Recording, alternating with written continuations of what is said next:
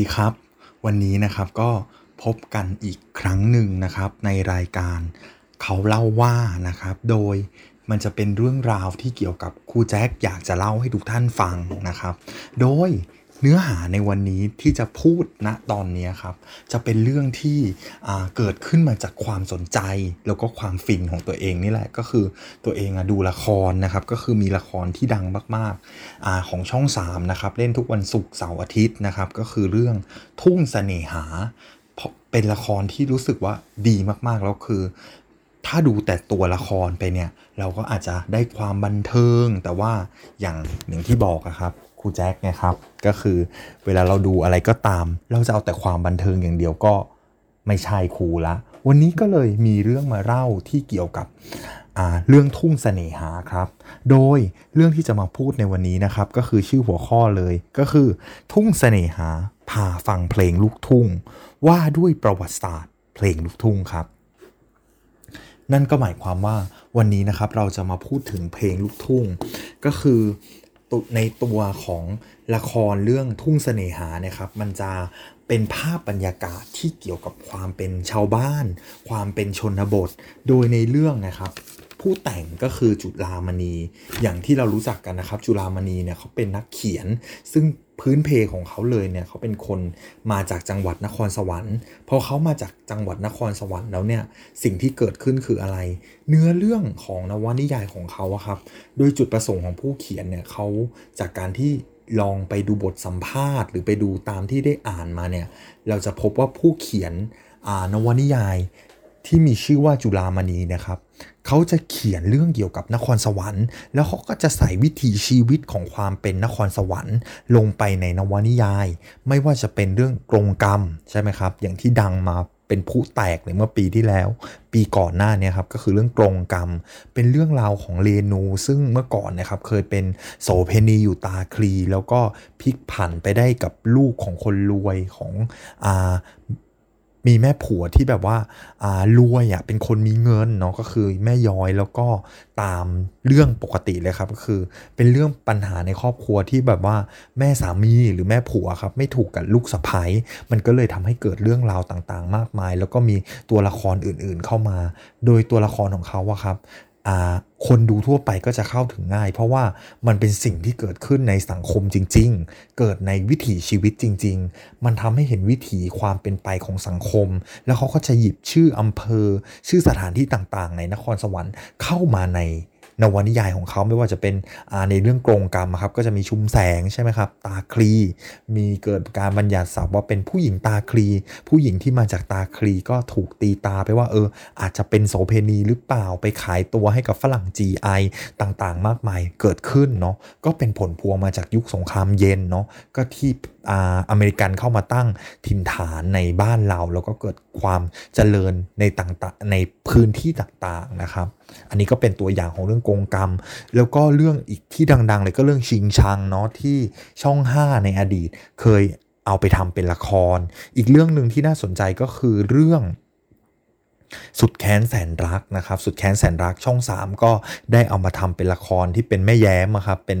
คล้ายๆ กับเป็นน้องสาวของแม่ย้อยในเรื่องของตรงกรรม และเรื่องล่าสุด เรื่องปัจจุบันเนี่ยครับก็คือเรื่องทุ่งเสน่หา โดยทุ่งเสน่หาเนี่ยเขาหยิบยกสถานที่หนึ่งก็คือที่บ้านหนองน้ำพึ่ง จังหวัดนครสวรรค์โดยในเรื่องนะครับ เป็นเรื่องความรักแบบบ้านๆเลยแบบธรรมดาในยุค 2,500 เนาะพุทธศักราช 2,500 ต้นๆเนาะ2,500 ตั้งแต่ 2,500 ลงมาครับจนถึงประมาณาที่ศึกษาข้อมูลมาก็คือประมาณพศ 2,515เนี่ยครับเป็นเรื่องความรักระหว่างชายหนุ่มหญิงสาวที่รักกันแต่ว่ามีตัวที่มาเป็นแบบตัวเมนของเรื่องคือป้าสำเภาซึ่งเป็นแม่ของอ่าเป็นตัวหลักของเรื่องนะครับก็คือขัดขวางความรักของหนุ่มสาว ระหว่างอ่ายุพินกับไพฑูรย์ซึ่งสองคนนี้เขารักกันมาก แต่ว่าตัวแม่ของพระเอกเนี่ยเขาจะไม่ ไม่ไม่ชอบยุพินอะไรเงี้ยแล้วก็พยายามกีดกันไม่ให้อ่าไพรทูลนะครับแต่งงานกับยุพินโดยเอายุพินเนี่ยไปแต่งงานกับไพวัน ซึ่งเป็นคนพี่ แต่ไพวันเนี่ยก็คือเป็นลูกคนรวยในหมู่บ้านแหละแต่ปรากฏว่าอะไรเกิดมาแล้วก็เกิดอาการขาเป๋แล้วก็คือเป็นพิการแต่ว่าเป็นคนดีแล้วก็มีเงิน ทีนี้ตัวไพวันเนี่ยครับเขาไปชอบพี่สาวคือยุพา ซึ่งเป็นพี่สาวของยุพินแต่ว่า ยุพาเนี่ยก็ไปแต่งงานกับชายอื่นทำให้ไพวันเนี่ยเจ็บช้ำน้ำใจตัวแม่ก็คือตัวป้าสำเภาเนี่ยก็เลยต้องการที่จะแก้แค้นให้กับลูกชายก็เลยจับยุพินเนี่ยไปบังคับ พ่อแม่ของยุพินเนาะซึ่งมันจะมีคอนฟ lict ของเรื่องเยอะมากเนาะก็อยากให้ไปดูนะถ้าสนใจก็ไปบอกพ่อแม่ของยุพินว่าเฮ้ยเอานางยุพินเนี่ยมาแต่งงานกับไพวันได้ไหมด้วยความตามละครก็เลยต้องยอมให้แต่งงานแล้วปรากฏว่ายุพินเนี่ยพอแต่งงานขึ้นมาปุ๊บเนี่ยตัวของไพวันเนี่ยครับก็ แต่งงานกันได้คืนเดียวก็ตายเลย เขาก็เลยลือกันว่ายุพินเนี่ยเป็นคนกินผัว ต่อมายุพินก็ออกมาจากบ้านหนองน้ำพึ่งด้วยความเจ็บแค้น โดนดูถูก โดนตราหน้า ก็เลยเข้ามาทำงานที่ปากน้ำโพแล้วก็เปิดร้านเสริมสวยตามสิ่งที่ตัวเองได้ร่ำเรียนมา เนี่ยมันก็เป็นเรื่องของนิยายเนาะเขาก็เลยตัวยุพินก็เลยถูกตาหน้าว่าเป็นผู้หญิงกินผัว อ่าเป็นผู้หญิงที่แบบว่ามีคล้ายๆว่าอ่ามีรอยด่างพร้อยในชีวิตเนาะคือตัวผู้เขียนเราก็เข้าใจนะว่าผู้เขียนเนี่ยเขาต้องการที่จะสื่อให้เห็นถึงอ่าเขาเรียกว่าจริง ๆ แล้วโลกของเรามันไม่ได้เป็นสีขาวแล้วก็สีดำจริงๆแล้วโลกของเราเนี่ยถ้าจะพูดคอนเซปต์หลัก ๆ เลยก็คือ มันเป็นสีเทาเนาะคนอะมันไม่ได้ดีทั้งหมดแล้วก็ไม่ได้เลวทั้งหมด ดังนั้นนะครับตัวละครของจุลามณีเนี่ยมันก็จะได้รับแนวคิดขึ้นมาว่าเออเป็นตัวละครที่สีเทานะ ทุกคนอะมันไม่ได้มีความดีความงามทั้งหมด บางคนก็ดี แต่ว่าในความดีก็ต้องมีความเลว มีความไม่ดีอยู่ มันก็คือสังคมจริง ๆ เขาต้องการสะท้อนให้เห็นถึงความเป็นคนจริงๆเนาะของเขาเนาะก็คือด้วยประสบการณ์การเขียนแล้วก็ประสบการณ์ชีวิตของนักเขียนที่เขามีประสบการณ์แล้วเขาก็ถ่ายทอดมาให้เราดูเราชมกันนั่นเองนะครับ อันนี้ก็คือเรื่องของทุ่งเสน่หาพอตัวยุพินเข้ามา ยุพินก็ได้พบกับ รักใหม่อีกครั้งหนึ่งกับผู้กองอ่าแล้วก็เรื่องก็ดำเนินต่อไปว่าผู้กองก็มาชอบยุพินแล้วทำให้ยุพินเนี่ยเหมือนชีวิตจะดีขึ้น แต่มันก็ไม่เป็นเช่นนั้น เพราะตามนิยายเนาะมันก็ชีวิตมันก็จะไม่ได้แบบ happy ขนาดนั้นก็จะมีเรื่องราวต่างๆ ตามกันมาอีก ก็คือมันจะมีตัวละครอีกตัวหนึ่งที่สำคัญก็คือชื่อว่าไอ้มิ่งหรือมิ่งขวัญเนี่ยมิ่งขวัญเนี่ยรับบทโดยเด่นคุณ ซึ่งเรื่องนี้ยอมรับเลยว่าหล่อมากเด่นคุณนะนะก็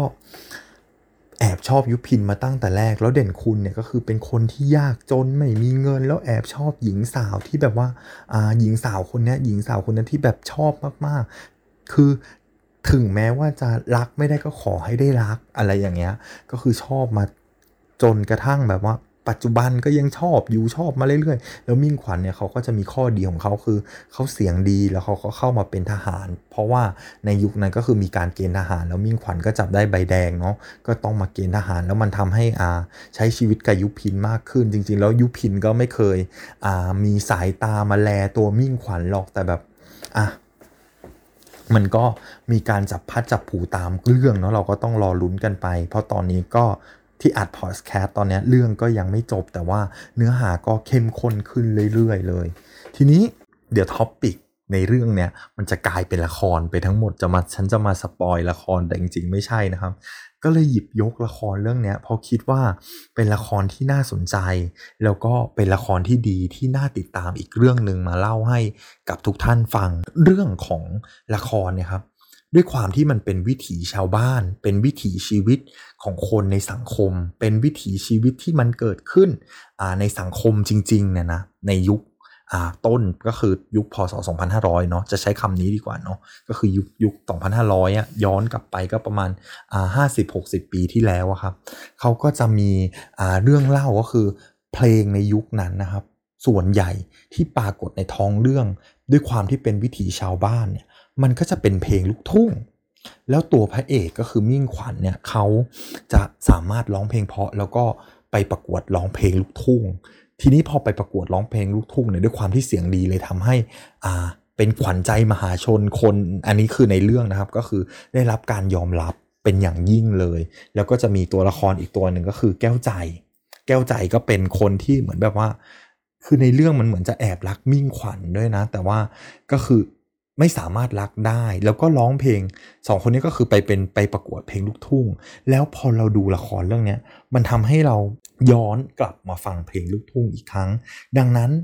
วันนี้ก็เลยอยากจะชวนคุณผู้ฟังทุกท่านเนี่ยครับ มาซึมซับมาเข้าใจแล้วก็มาทำความรู้จักกับเพลงลูกทุ่งกันก่อนนะครับ ก่อนจะไปว่าด้วยเรื่องของประวัติเพลงลูกทุ่งเนาะเรื่องของทุ่งเสน่หาเนี่ยครับ เพลงที่ได้ยินบ่อยมากในเรื่องเลยนะครับ ก็คือเพลงบุพเพสันนิวาสเพลงบุพเพสันนิวาสเนี่ยเป็นเพลงที่ร้องโดยตัวพระเอกก็คือมิ่งขวัญนนะครับ โดยเนื้อเพลงของมันเนี่ยมันจะพูดถึงอ่าเดี๋ยวเราลองอ่านเนื้อเพลงกันก่อนเนาะเนื้อเพลงเขาจะบอกว่าเนื้อคู่กันแล้ว ก็คงไม่แค้วกันไปได้ ถ้าเคยทำบุญร่วมไว้ ถึงใจยังไงก็ต้องเจอกัน เขาเรียบบุพเพ สันนิวาสสร้างสรรค์ คนเคยตักบาตรร่วมขัน สร้างโบสถ์ร่วมกันไว้ในชาติก่อน น้องสบตาพี่ไม่หลบตาหนี พี่รู้แน่ หัวใจของพี่พ่ายแพ้ รักน้อง สีแพร เสียแล้วแน่นอน รักเกิดจากใจ ใครมิได้เสี่ยมสอน มิใช่ภาพลวง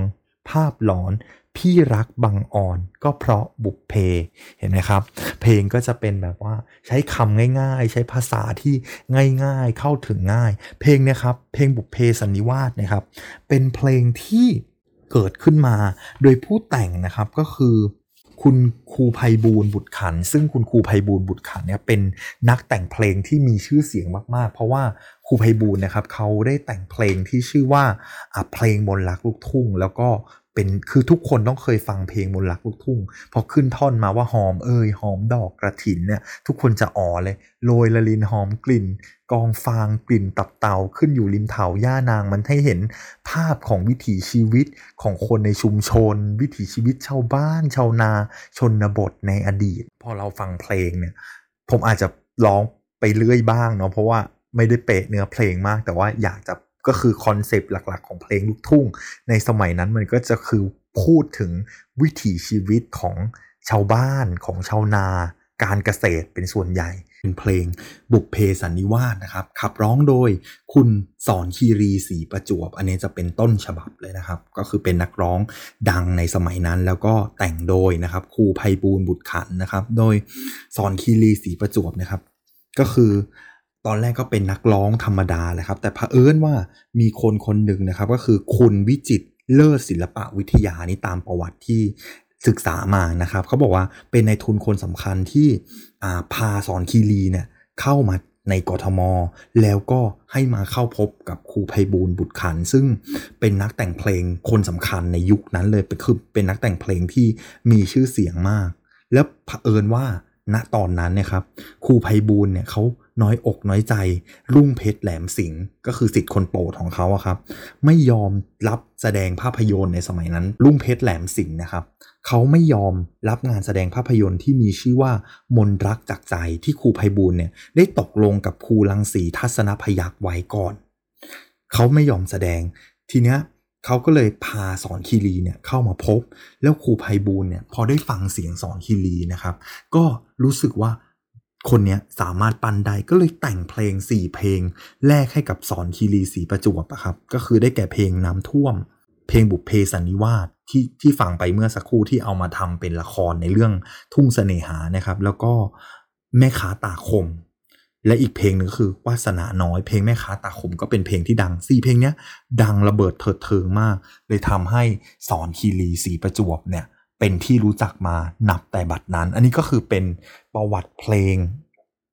คร่าวๆเนาะของเพลงบุพเพสันนิวาสที่ปรากฏในเรื่อง แล้วก็ตัวพระเอกก็คือตัวมิ่งขวัญเนี่ยเขาจะนำไปร้องหลายเพลงมาก เพราะว่าเหมือนเป็นการแบบว่าร้องให้กับนางเอกในเรื่องก็คือตัวยุพินด้วย เนี่ย เราลองสังเกตสิ เราดูเรื่องทุ่งเสน่หาเนี่ย นอกจากเราจะได้ซึมซับวิถีชีวิต เราได้รู้จักกับอำเภอในนครสวรรค์แล้วก็รู้จักจังหวัดนครสวรรค์มากขึ้นแล้วเนี่ย ละครเรื่องเนี้ยสิ่งที่รู้สึกเลยนะผู้เขียนอะชื่อของตัวละครเนี่ย มันก็จะทอนว่าในในอดีตเนี่ยการตั้งชื่อของคนในยุค 2,500 เนี่ย ก็คือจะมี 2 พยางแล้วชื่อก็จะเป็นชื่อแบบธรรมดาไม่ว่าจะเป็นยุพินใช่ครับ มิ่งขวัญไพรทูลไพวัน อันนี้คือชื่อตัวละครแก้วใจ สุขเสมออันนี้ทันสมัยขึ้นมาหน่อย ชื่อตัวละครก็คือเหมือนแบบว่าเป็นชื่อในอดีตเนาะพอในสมัยรุ่นเราเนี่ยยุค 2020 เนี่ยการตั้งชื่อของคนไทยก็เปลี่ยนไปเห็นไหมครับเนี่ยอันนี้ก็คือสิ่งที่มันปรากฏอยู่ในละครเรื่องนี้ด้วยเนี่ยเห็นไหมว่ามัน จริง ๆ แล้วละครเรื่องหนึ่งมันก็สามารถยกเรื่องราวต่างๆ เนี่ยมาอธิบายให้ฟังได้อีกหลากหลายเลย อีกเพลงหนึ่งในละครที่เจอเลยก็คือแก้วใจเนี่ยเขานำมาร้อง แก้วใจเนี่ยก็คือเป็นอีกตัวละครหนึ่งซึ่งเป็นตัวละครที่แบบว่าเป็นแก่นแก้วแล้วก็เป็นผู้หญิงที่มีความกล้าพูด แล้วจะมีความเป็นเด็กด้วยเนาะในในตัวละคร ด้วยความที่เป็นเด็กเนี่ยทำให้เกิดไวัยละเลงก็คือไปได้กับ พระเอกลิเก แล้วก็ท้องก่อนวัยอันควร แล้วพอคลอดลูกออกมาเนี่ย ลูกก็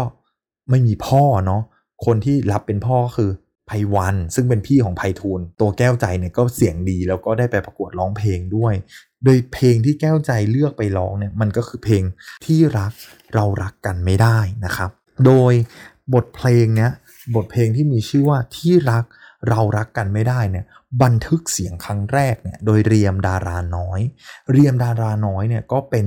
นักร้องที่มีชื่อเสียงแล้วคือพอเราลองฟังเสียงของเรียมดาราน้อย เดี๋ยวเราจะให้ฟังเสียงเพลงที่รักเรารักกันไม่ได้ของเรียมดาราน้อยนะครับเดียมดาราน้อยเนี่ยเขาเป็นนักร้องหญิงอีกคนหนึ่งที่อยู่ในวงของครูสุรพลสมบัติเจริญ ในยุคที่ครูสุรพลเนี่ยดังเนี่ยเป็นยุคทองของดนตรีลูกทุ่งเลยวงดนตรีลูกทุ่งเพลงลูกทุ่งเนี่ยได้รับ ความนิยมเป็นอย่างมาก โดยเขาจะเรียกเพลงลูกทุ่งเนี่ยส่วนใหญ่ว่าเป็นเพลงตลาด หรือว่าเราก็เรียกนักร้องลูกทุ่งว่าเป็นนักร้องตลาดด้วย เนื่องจากว่า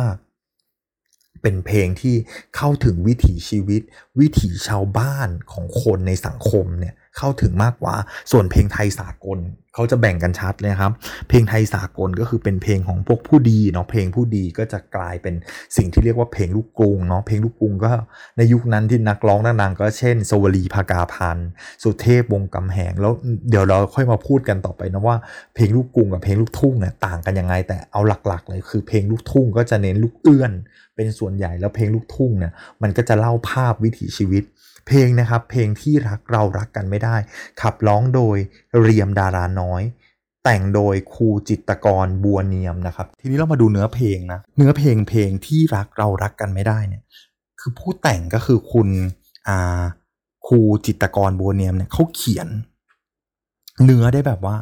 มันเข้าถึงอารมณ์เนาะก็คือเนี่ยคำพูดอะมันก็จะอยู่ปรากฏในเพลงลูกทุ่งเนาะมันก็จะมีความเป็นธรรมชาติบอกเลยตรงๆ มีความบ้านๆเนี่ยเห็นไหมเดี๋ยวเราลองมาดูเนื้อเพลงนะเห็นไหมว่า ขึ้นต้นมาก็แบบโอ้ยจุกอกแล้วเนี่ย ชาตินี้ที่รัก เราคงรักกันไม่ได้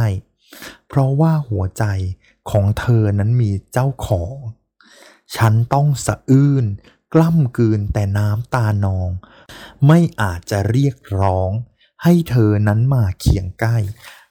เหมือนแบบว่าเป็นการพูดว่า เนี่ย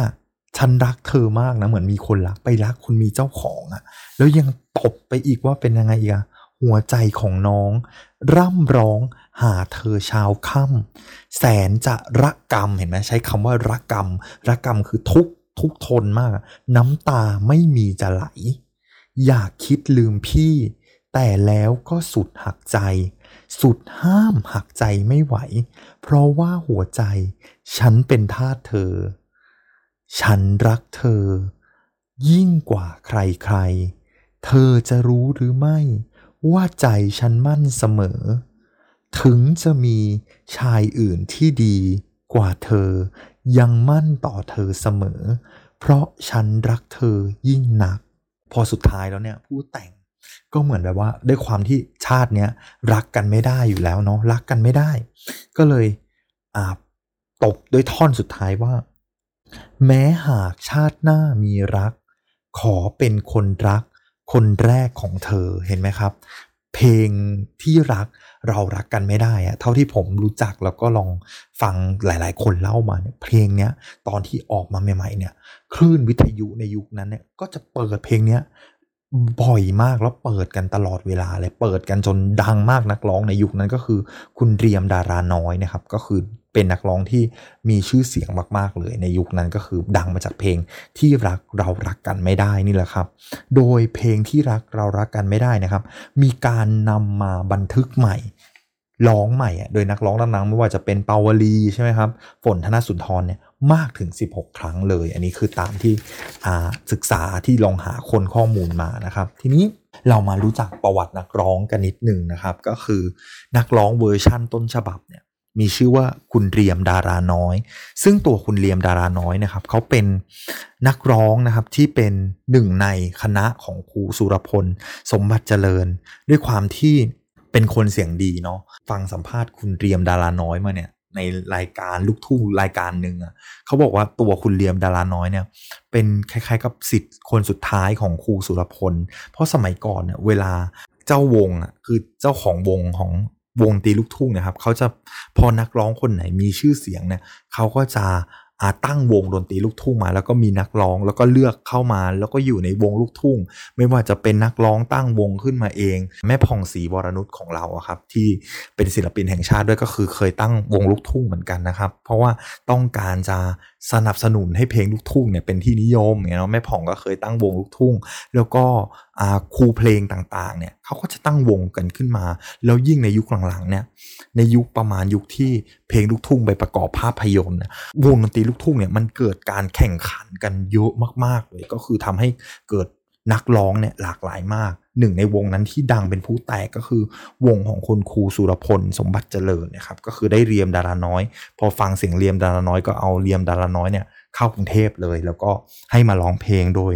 เพลงแรกที่เรียมดาราน้อย ได้ร้องก็คือเพลงจ้างก็ไม่จอง ซึ่งเป็นเพลงร้องแก้ของเพลงหัวใจผมว่าง เพลงหัวใจผมว่างก็คือ ผมว่ามันยังดังมาถึงยุคนี้เลยนะว่ามันร้องว่าหัวใจผมว่างจะมีใครบ้าง จับจองนะ่ะ เปิดโอกาสให้คุณครอบครอง มาจับมาจองหัวใจผมได้ เสียงไม่ดีเด้อ แต่ว่าอยากร้องเพลงเนี่ยเห็นไหมก็คือเป็นเพลงที่ลองแก้กันซึ่งเพลงในยุคนั้นเนี่ยเขาจะมีการลองแก้กันระหว่างชายหญิง โดยเขาจะบอกว่าถ้าเกิด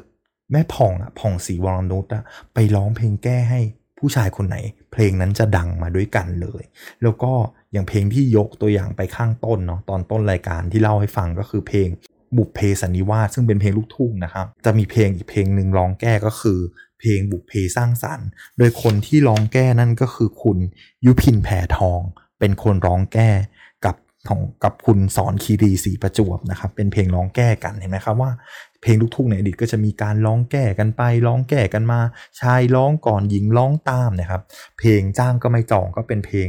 ของคุณเรียมดาราน้อยร้องแก้กับเพลงหัวใจผมว่างของครูสุรพลสมบัติเจริญ ก็ด้วยความที่หลังจากที่ครูสุรพลสมบัติเจริญเนี่ย เขาเสียชีวิตอย่างกระทันหันก็คือโดนยิงยิงตายจนท่านเสียชีวิตบนเวทีเนาะแล้วก็เป็นข่าวเศร้าในยุคนั้นนยุคนั้นมากทำให้เกิดวงดนตรีขึ้นมาอีกวงหนึ่งก็คือวงสิทธิ์ครูสุรพลเนาะวงสิทธิ์สุรพลเนี่ยเรียมดาราน้อยก็ยังอยู่วงนี้อยู่ แล้วก็มีนักแต่งเพลงมือฉมังก็คือ